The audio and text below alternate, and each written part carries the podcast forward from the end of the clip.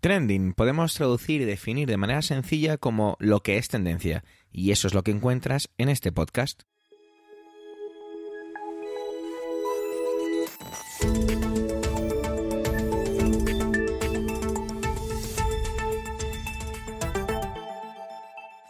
Este es el capítulo 235-235, no como la semana pasada que me equivoqué y, 200, y dije 224, del 1 del mes de diciembre de 2022 y cuenta con las intervenciones de Pedro Sánchez, Antonio Rentero y Eduardo Norman. Yo, Javier Soler, hago esta vez solo de presentador. Trending es tu podcast de noticias semanal. Adelante.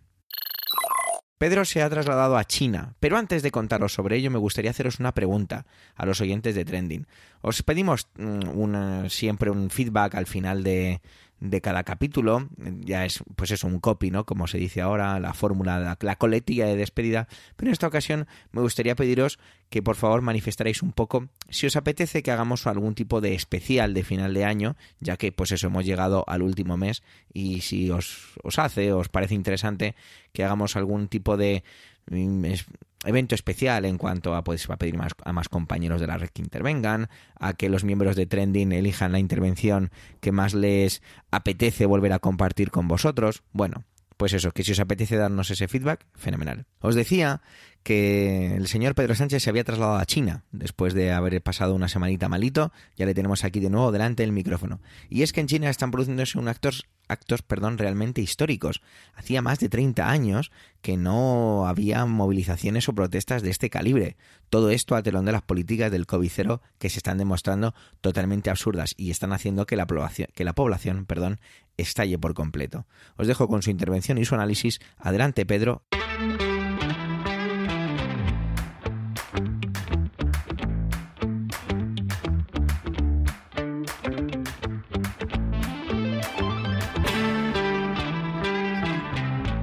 Gracias, Javier. un saludo, equipo Trending, un saludo, querida audiencia.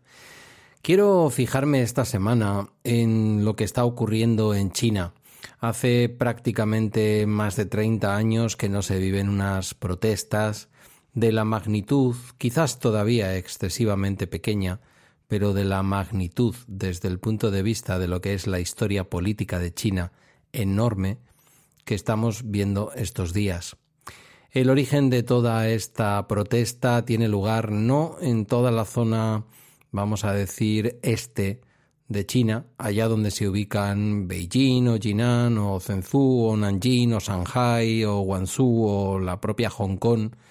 No hablamos ni siquiera del interior cercano a esas comarcas, en ciudades como Changsha o Wuhan. Hablamos de lugares más recónditos, de lugares incluso en el interior de China, cerca de la frontera con Rusia, cerca de la frontera también con, con otros países del interior del Asia Central. Em, lo que está ocurriendo en estos días en China tiene mucho que ver con aquello que se vivió, sin ninguna duda, en la plaza de Tiananmen, aquella matanza mm, que en junio, creo que en junio fueron algo así como 33 tres años, yo diría que fue en el año 89, una matanza y una represión política del eh, régimen totalitario chino que la mayor parte de su población hoy no conoce, no sabe qué ocurrió. Se vende hacia el interior y hacia el exterior de China una China triunfadora, con un Xi Jinping, eh, bueno, rutilante, que ha acabado con un porcentaje importantísimo del hambre en China y un montón de avances que en China se han producido. Un montón de avances que tienen que ver con una expresión que yo utilizaba el otro día para responder a una amiga cuando me preguntaba por qué China está llevando a cabo la política de COVID-0 que estamos viendo. Y mi respuesta no fue otra que porque puede. Ni en China hay un virus que sea más peligroso que los virus que tenemos en Occidente, ni China está realmente peor pertrechada de lo que podría estar Occidente. Es verdad que ni las vacunas se han repartido de una manera, eh, vamos a decir, igualitaria como ha podido ocurrir en Occidente, pagando evidentemente a las empresas privadas por ellas, pero ni el sistema eh, sanitario chino es el sistema sanitario de la Europa socialdemócrata y socialcristiana, eh, se asemeja curiosamente mucho más y en buena medida a un sistema en donde si te lo puedes pagar lo tienes y si no te lo puedes pagar no lo tienes, que recuerda mucho más a, mm, algunos de sus eternos rivales como Estados Unidos. Pero lo ocurrido en Urumqi, esta ciudad del interior de China, eh, la verdad es que es de una crueldad suprema. El tener a una comunidad de vecinos encerrada por la política de COVID-0 y no ser capaces de impedir que al menos una decena de personas fallecieran víctimas de un incendio como prisioneros en una cárcel que no se abre en medio de las llamas. Esto que debería de estremecernos y que de hecho nos estremece solo de pensarlo, ocurre porque ellos pueden. Porque ellos son una potencia mundial desde el punto de vista de la energía, son una potencia mundial sobre todo desde el punto de vista de la tecnología, porque nos pareció una buena idea, porque al capitalismo occidental le pareció una extraordinaria idea, a pesar de sus enormes diferencias ideológicas con el capitalismo de Estado que se ejerce en China, Em, le pareció una extraordinaria idea, digo, a las empresas de Occidente considerar que era coherente y que era prudente dejar todo en manos de un país extranjero con un régimen totalitario al frente y que además se encuentra muy, muy lejos de lo que son los lugares donde vivimos la mayor parte de los consumidores ricos del mundo. Es decir, confiamos en que de ninguna manera podía fallar. Eh, podían fallar los sistemas de distribución y los sistemas de logística. Unos sistemas que sufrieron muchísimo durante la etapa del COVID y unos sistemas que además después demostraron con el embarrancamiento o no sé cómo denominarlo de aquel buque en medio del, del estrecho en, en Egipto, em, a nadie se le ocurrió pensar que algo como esto pudiera ocurrir. A nadie se le ocurrió pensar que China, en una absolutamente eh, imposible de entender política de COVID-0, fuera capaz de poner en estos momentos y con un virus que aunque sigue matando no tiene nada que ver con el virus que se detecta en Wuhan hace ya casi tres años, con este virus que personalmente acabo de pasar 32 meses después de sus inicios y puedo dar fe de que, aunque sigue matando a personas vulnerables, es algo así como una gripe fuerte, hoy China, porque puede, sigue transformando esta política de COVID-0 en una política de Estado, en algo que no está dispuesto a, que no está dispuesta a renunciar a ella. Mientras esto ocurre, lo que está pasando de fondo es algo que en Occidente muchos eh, miembros, vamos a decir, de los movimientos más ultraderechistas, de los movimientos más negacionistas del virus, pusieron encima de la mesa cuando desde Occidente se tomaron las medidas oportunas en un momento en el que estaban falleciendo muchísimos de nuestros congéneres. y es acusar a las políticas de Occidente de control de la movilidad y de prudencia manteniéndonos en casa de políticas de una dictadura. Hoy es el momento de coger aquellas políticas que sí que fueron duras, pero que fueron muy necesarias, y compararlas con esta política china de COVID-0 absolutamente acientífica, absolutamente fuera de cualquier rigor y absolutamente fuera de cualquier proporcionalidad, que tal y como podemos escuchar a nuestro querido Mark Milian en un paseo por Shanghai, en esta misma red, en Emilcar FM, eh, cuando nos, eh, en fin, nos sorprende con alguno de sus episodios, y aunque él no lo aborda con toda la, cruel, la, la, crudeza con la que posiblemente esté ocurriendo, lo cuenta como un ciudadano que lo está viviendo pero no le introduce un sesgo tan político quizás como el que yo puedo pretender introducir hoy aquí, vemos cómo los ciudadanos están viviendo en medio de una dictadura, de una dictadura a la que muchos han empezado a plantarle cara.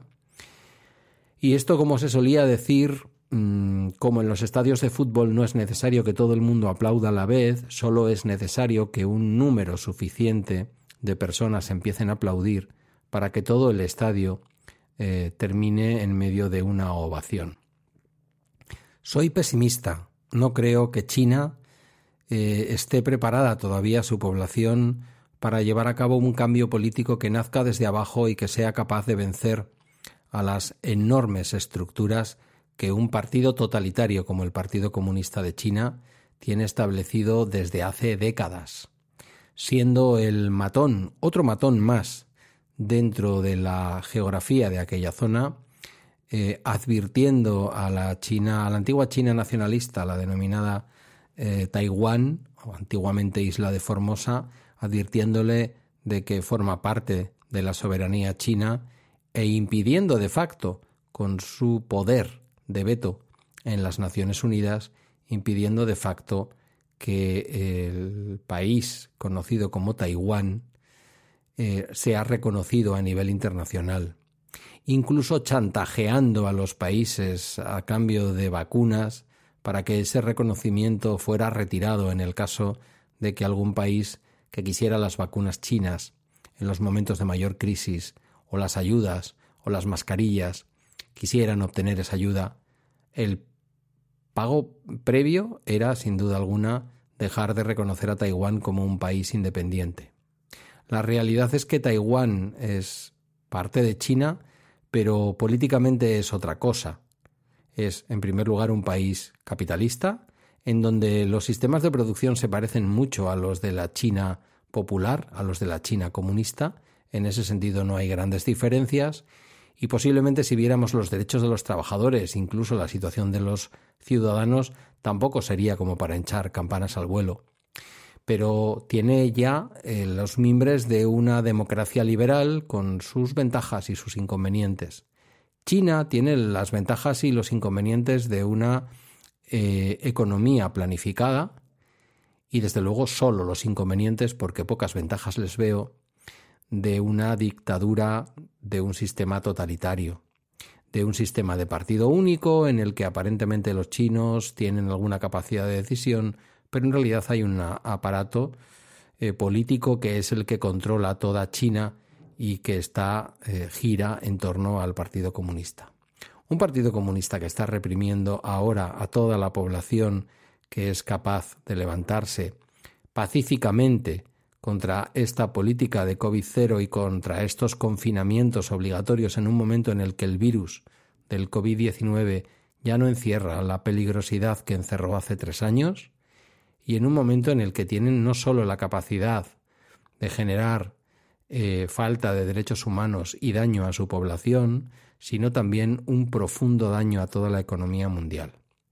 Me voy a quedar más con lo primero que con lo segundo, la economía mundial ya tal, pero la decena de fallecidos en Urumqi, muertos están, muertos por un régimen que aunque en la última década ha sacado a muchos de los chinos en la pobreza, tampoco está en sus manos libre de haber introducido a esos mismos chinos en la pobreza.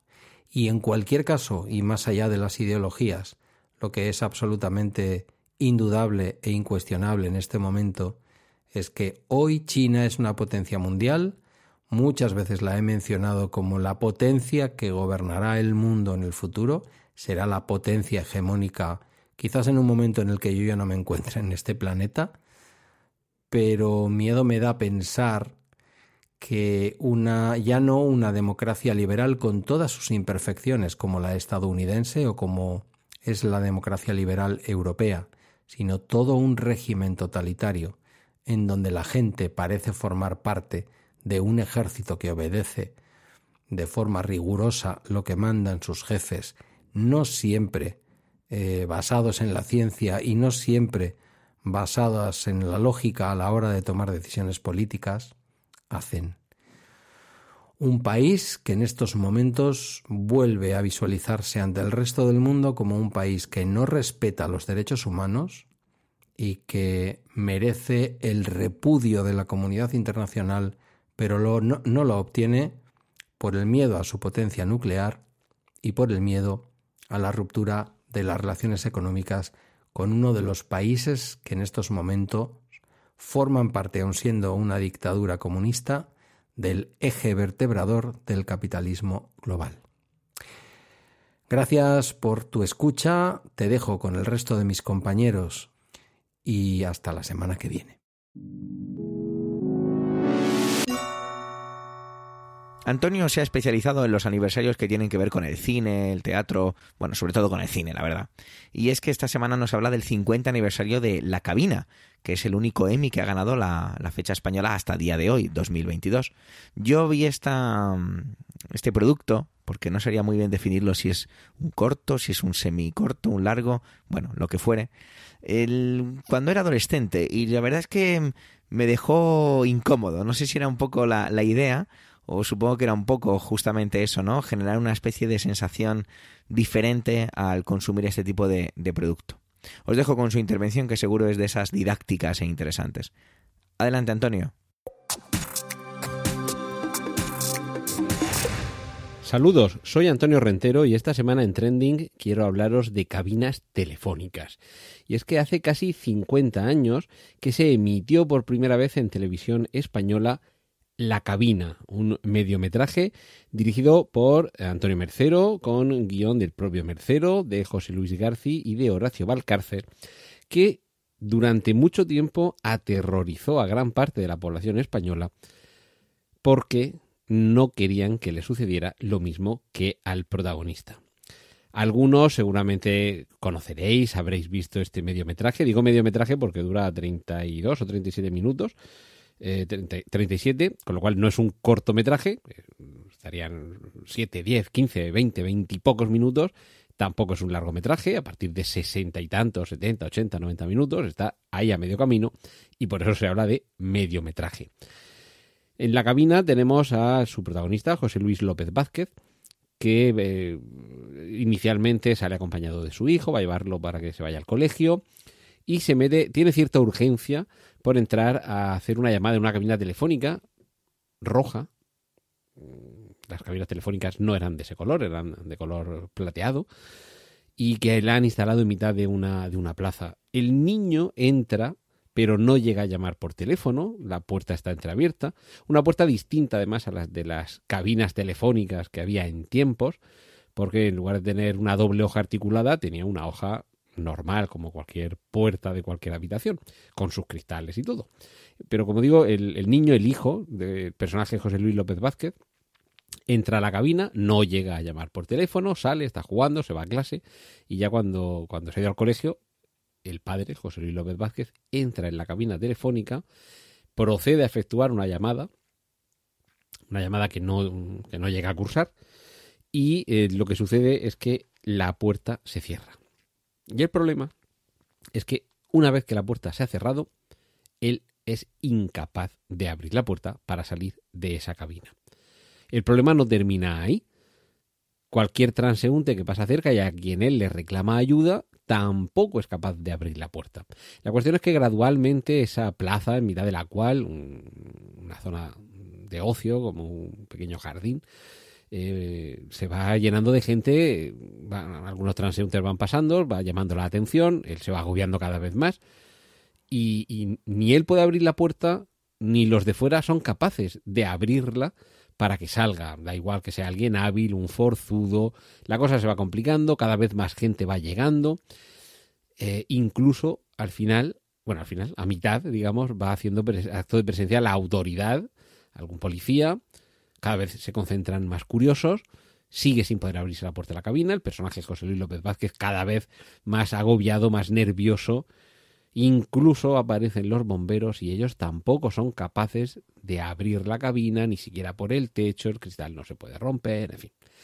Que se queda ahí atrapado. No os voy a contar lo que sucede eh, a partir de, de este momento, porque quiero impulsaros a que veáis este mediometraje que está disponible en cualquier búsqueda de internet podéis encontrarlo y verlo sin ningún problema.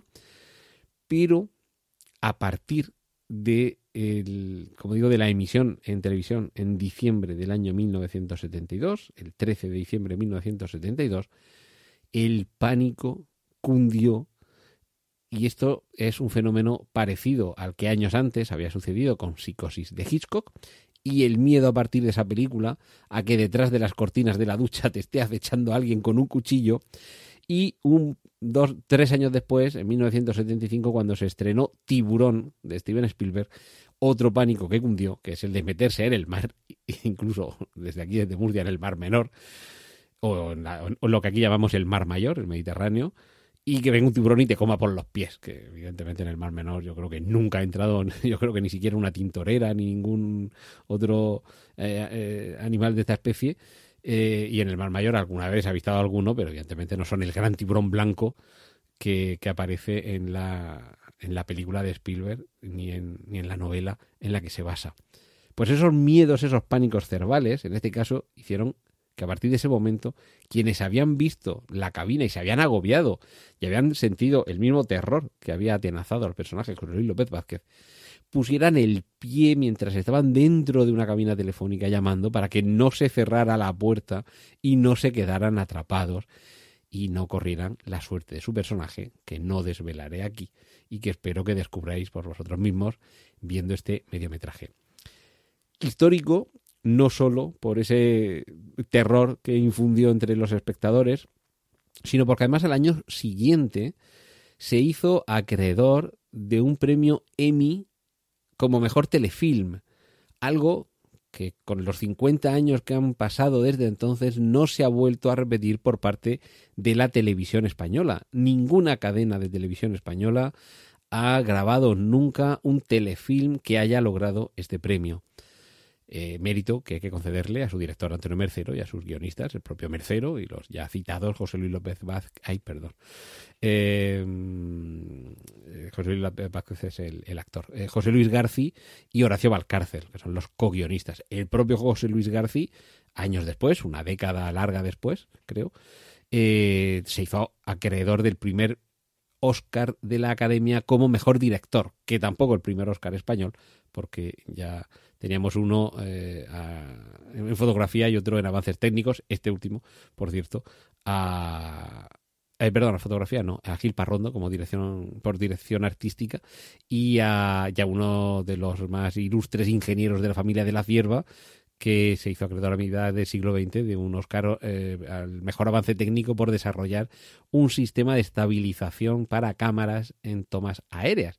Eso que los típicos helicópteros que van siguiendo la vuelta ciclista y que llevan una cámara adosada en el fuselaje, pues esos sistemas de estabilización para que la imagen no vibre, fue eh, el ingeniero Juan de la Cierva el que, el que logró desarrollarlos y por eso ganó un Oscar. Pero como veis, ya eh, tenemos una cierta eh, tradición de ser pioneros y por terminar con las primeras veces relacionadas con este mediometraje en, en Chamberí, en Madrid, no exactamente en el mismo lugar donde se colocó la del rodaje, pero sí muy cerca, ha instalado un monumento que es una reproducción a escala real, por supuesto, con sus cristales, sus partes exteriores en color rojo y con su teléfono vetusto dentro, hay una reproducción de la cabina en la que se adentra el personaje de José Luis López Vázquez.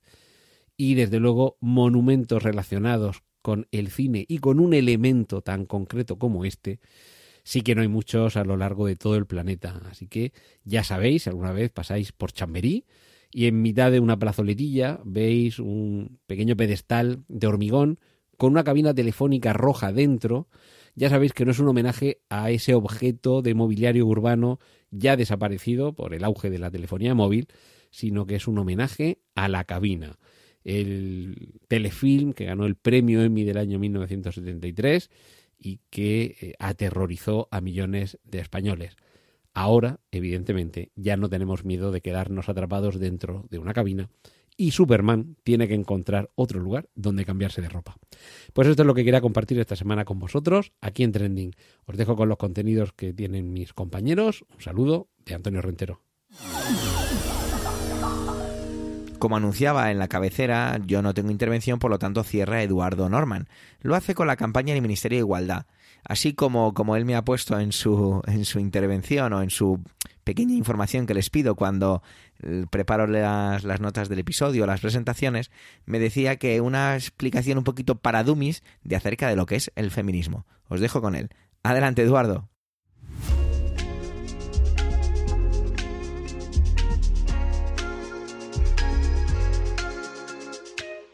Esta pasada semana se ha montado un gran revuelo en redes sociales y también en medios tradicionales con eh, el último spot del Ministerio de Igualdad, donde aparecen dos eh, declaraciones realizadas por dos personas eh, conocidas, por una parte el Chocas y por otra parte Pablo Motos, el director y presentador del Hormiguero, em, teniendo actitudes machistas, o bueno, porque en el, bueno, en el caso de Chocas ni siquiera es una actitud machista por parte de él, sino, eh, digamos, la, que está justificando o está normalizando una situación machista. ¿no? Ha habido mucho revuelo porque han dicho que por qué se está mm, se utiliza, digamos, algo mm, relativo a gente conocida, ¿no? Eh, porque no se hace, no se utiliza mm, como después ocurre, bueno, eh, hay otras otros extractos de ese mismo spot, porque el spot son, digamos, eh, mm, varios... Iba a decir sketches, pero no son sketches porque no son humorísticos, pero bueno, ya me entendéis, ¿no? Eh, eh, digamos actos, ¿no? O pequeños trozos. por una parte este del Chocas, por otra parte el de, se supone, Pablo Motos. Y también se incluye el caso de un de un conductor de autobús que habla de los eh, hinchas que están jaleando a un a un jugador eh, que ha pegado a su mujer. ¿vale? Entonces, son como actitudes eh, actitudes machistas, pero que en realidad no es no está hablando de, que quien lo haga sea machista. ¿Vale? O sea, quiero decir, problema el problema que tiene el machismo, y que es el problema grande que, yo le veo para que entendamos bien eh, hasta dónde llega, que es que el machismo no es algo que uno sea. O sea, yo, yo puedo ser machista, quiero decir, yo puedo ser entendiendo ser eh, cómo mantener una actitud, ¿vale? Machista. Pero mm, en realidad el machismo no es una cosa que uno nazca con, con con eso, ¿no? O sea, yo es que nací machista, una desgracia que tengo, ¿no? No, no estamos hablando de eso. Eh, son actitudes, y muchas veces son actitudes de las que no somos conscientes. Porque os voy a decir una cosa, mmm, machistas somos todos, quiero decir, machistas Irene Montero, eh, hasta la última que sale con una pancarta mm, el Día de la Mujer, eh, machista soy yo, machista eres tú que me escuchas, todos somos machistas porque el machismo no está en nosotros, está en nuestra cultura. Y eso es lo que realmente tiene positivo, de positivo este, este spot. Y que creo que este revuelo que se ha armado, se ha armado mm, porque el, spot está bien hecho. Eh, ¿Por qué? Porque el machismo no es algo de lo que somos muchas veces conscientes. Hay cosas que sí, evidentemente, mm, yo no estoy a lo mejor de acuerdo, o sea, yo no estoy, no estoy a lo mejor no, yo no estoy de acuerdo en que se le pegue a una mujer, ¿vale? Pero eh, si me dicen que mi, mm, mi, mejor amigo le pega a la mujer, yo digo, ¿seguro? O sea, lo pongo en duda. No, por, o sea, no en realidad porque yo dude de la mujer o porque. Mm, sino que no me creo que mi amigo pueda hacer eso. Porque no soy objetivo, no estoy siendo objetivo. Y eso nos pasa muchas veces porque estamos acostumbrados a las cosas. Mm, y, y si un día eh, tu mujer se levanta mm, porque el niño llora y tú no te levantas, no te, da, o sea, no te das por lo siquiera, Mm, lo ves como algo natural, no, está, no dice, no, estoy siendo machista, no, no, eh, o poco igualitario, porque no solamente hay que ser, quiero decir, cuando hablamos de machismo hablamos de muchos tipos de comportamientos, ¿eh? Eh, porque claro, muchas veces pensamos en machismo y pensamos en eso, en agredir a la mujer, en insultarla, no tiene por qué, mm, el, machismo es algo muy amplio, quizá a lo mejor mm, se debería escoger otra palabra menos peyorativa que si te llaman eso, no te sientas tan, tan agredido, ¿no? Pero, mm, pero hay muchas actitudes machistas y, bueno, y no solamente, como digo, por parte del hombre, quiero decir, también por parte de la mujer. el hecho de, de que a ti no te, o sea, de que, de que a ti siendo mujer no te moleste que tu marido no se levante a atender al niño también es machismo. Machismo que se ha ejercido sobre ti y que ha creado esa mm, sensación de que eso está bien. Y que crea en tu pareja la sensación de que eso está bien. No quiere decir ni que tu pareja mm, sea consciente de ello y esté a favor, o sea, lo haga queriendo o lo haga mm, como diciendo "Eh, que vaya ella que es una tía. No, sencillamente le parece natural y no, no cae en que tiene, debería hacerlo él. ¿Vale? Y esto mm, pone una, la responsabilidad en la mujer de hacerle ver a su, a su pareja que, que eso está mal. Esto es algo que yo creo que está cambiando. Mm, Yo veo los chavales y tal. eh, bueno, de hecho, de hecho que la extrema derecha diga que se eh, que se adoctrina a los niños eh, es un buen indicio porque piensan que eso es adoctrinamiento. O sea, eso, eso es parte de lo que ellos piensan que es el adoctrinamiento. Y por lo tanto, mm, no veo mal. No veo mal. eh, mm, que piensen eso, que es el adoctrinamiento. Quiero decir, no veo mal, me refiero que, que lo entiendo. lo comprendo porque para ellos es cambiarle las cosas. Y el problema, el problema de, a ver, un secreto que os voy a contar. El, problema de la derecha no es que sean ni mejores ni peores que los demás. Es que no quieren cambiar. Están, muy- a gusto siendo como son. Y todo lo que sea cambio le, le repugna. ¿Vale?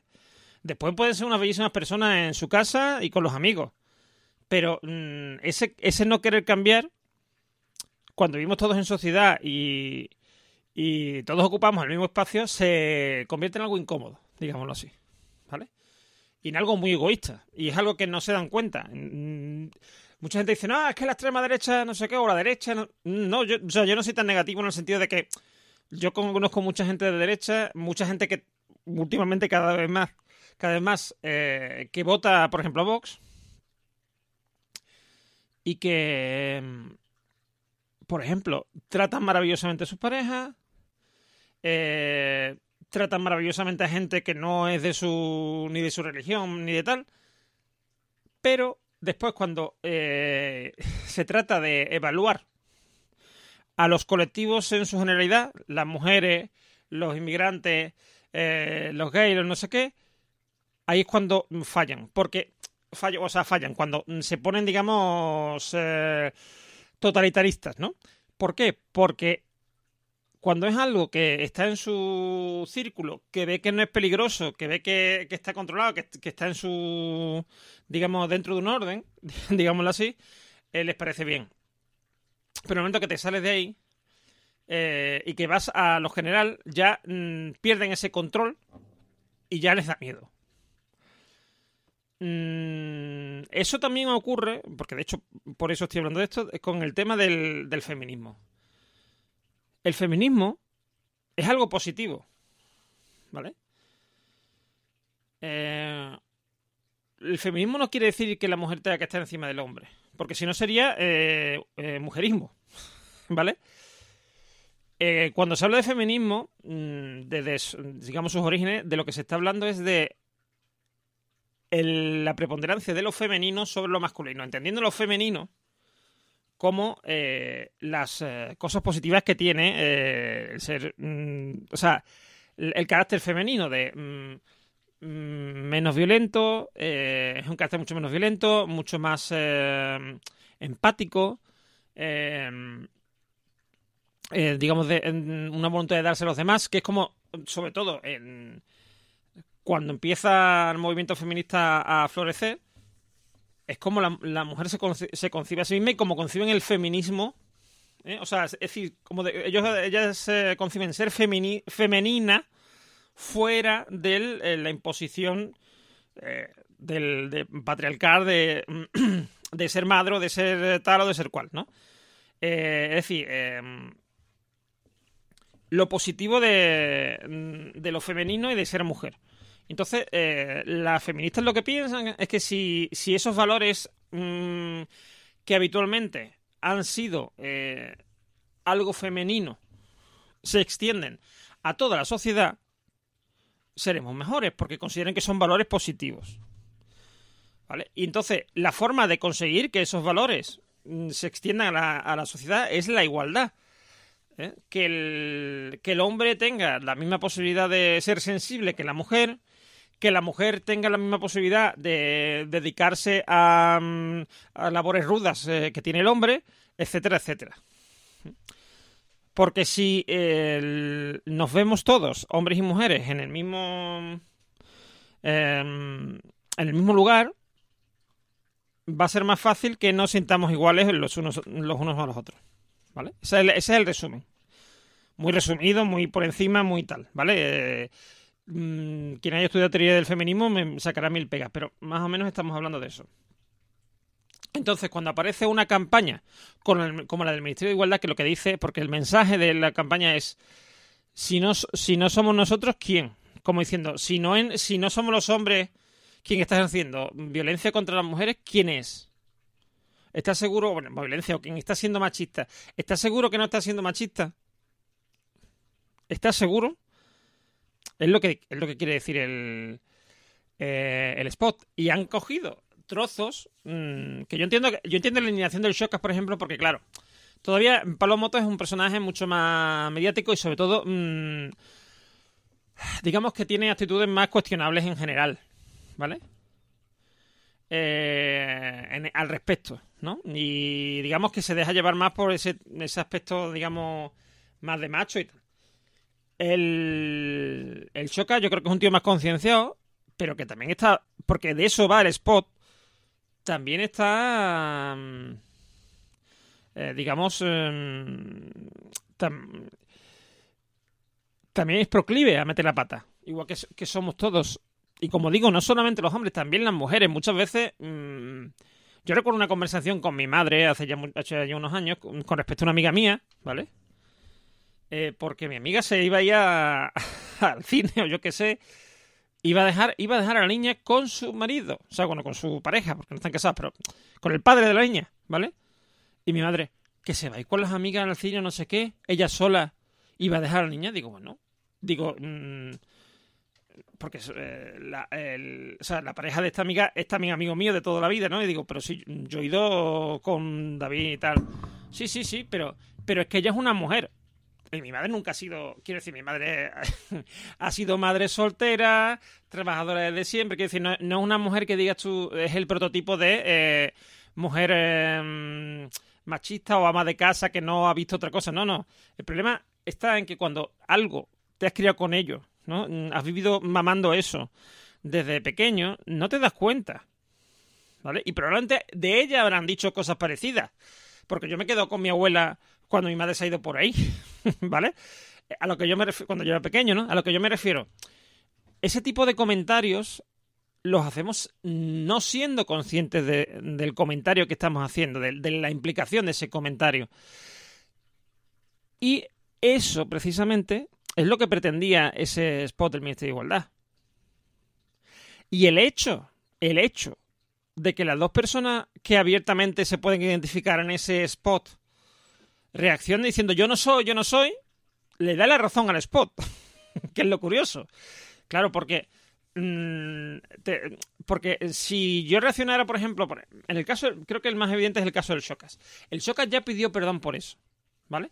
Él lo que considera es que, digamos, lo están volviendo a juzgar, ¿no? Porque ahora están vol- volviendo ahora a la gente a, como se dice ahora, dicen ahora los modernos, funar, es decir, lo están criticando eh, otra vez porque por lo mismo, ¿no? Están juzgándolo, digámoslo entre comillas, eh, públicamente otra vez por el mismo delito. Eh, por una cosa que ya se había disculpado, que había reconocido que tenía razón, que le había criticado que, y que había metido la pata al decirlo así porque no era su intención y él no iba por ahí y tal. Si en vez de decir eso, y, o sea, hacer la declaración que está haciendo ahora y ponerse a indignarse con este tema y tal, se hubiese limitado a decir, "Mm, es verdad, esta actitud mm, fue negativa y, y tal, y ya he pedido perdón, mm, lo vuelvo a pedir, lo siento, y tal. yo, o sea, eh, nos daríamos cuenta de que eh, ya estamos interiorizando que somos machistas. En el momento en que él no lo, que él no lo reconoce, no se da cuenta otra vez de que es que es que un buen ejemplo. ¿vale? Porque además en el spot lo que se dice del Shocas concretamente es que él le hace unas declaraciones, ¿vale? Y, ahora como en el spot como que le comentan eh, alguien del, chat, ¿no? De su chat del streaming. ¿Te has dado cuenta que acabas de, de, decir que tu, que tu amigo es un agresor sexual? entonces él dice, ¿yo? ¿Yo he dicho eso? ¿No? O sea, no, no lo está acusando de Mm, de nada. Lo que está diciendo es que no, es, no somos conscientes, ¿vale? Es que justamente habla de eso. Y si él dijese, pues es verdad, yo no fui consciente en ese momento de lo que acababa de decir, nos daríamos cuenta de que realmente no hace falta ese spot. Pero si mm, cuando sale un tema como este, las personas que han, digamos que en las que se ha basado ese spot, eh, se dan por aludidas en el mal sentido, quiero decir, no, o sea, no, mira, si he sido yo, tal, metí la pata, tal. No, si no. Mm, mm, esas, esas, palabras son mías, pero esa no era mi intención, yo no quería no sé qué, le está dando la, le está dando la razón a ese spot. Y por eso yo creo que esos mil millones que dicen que se ha gastado el ministerio, que no sé si serán esos mil millones o no, están bien gastados. Porque ese es el debate que tenemos que abrir. Y esa era la intención del Ministerio de Igualdad. Con lo cual, todo esto que se está hablando, en realidad, es papel mojado. Un saludo.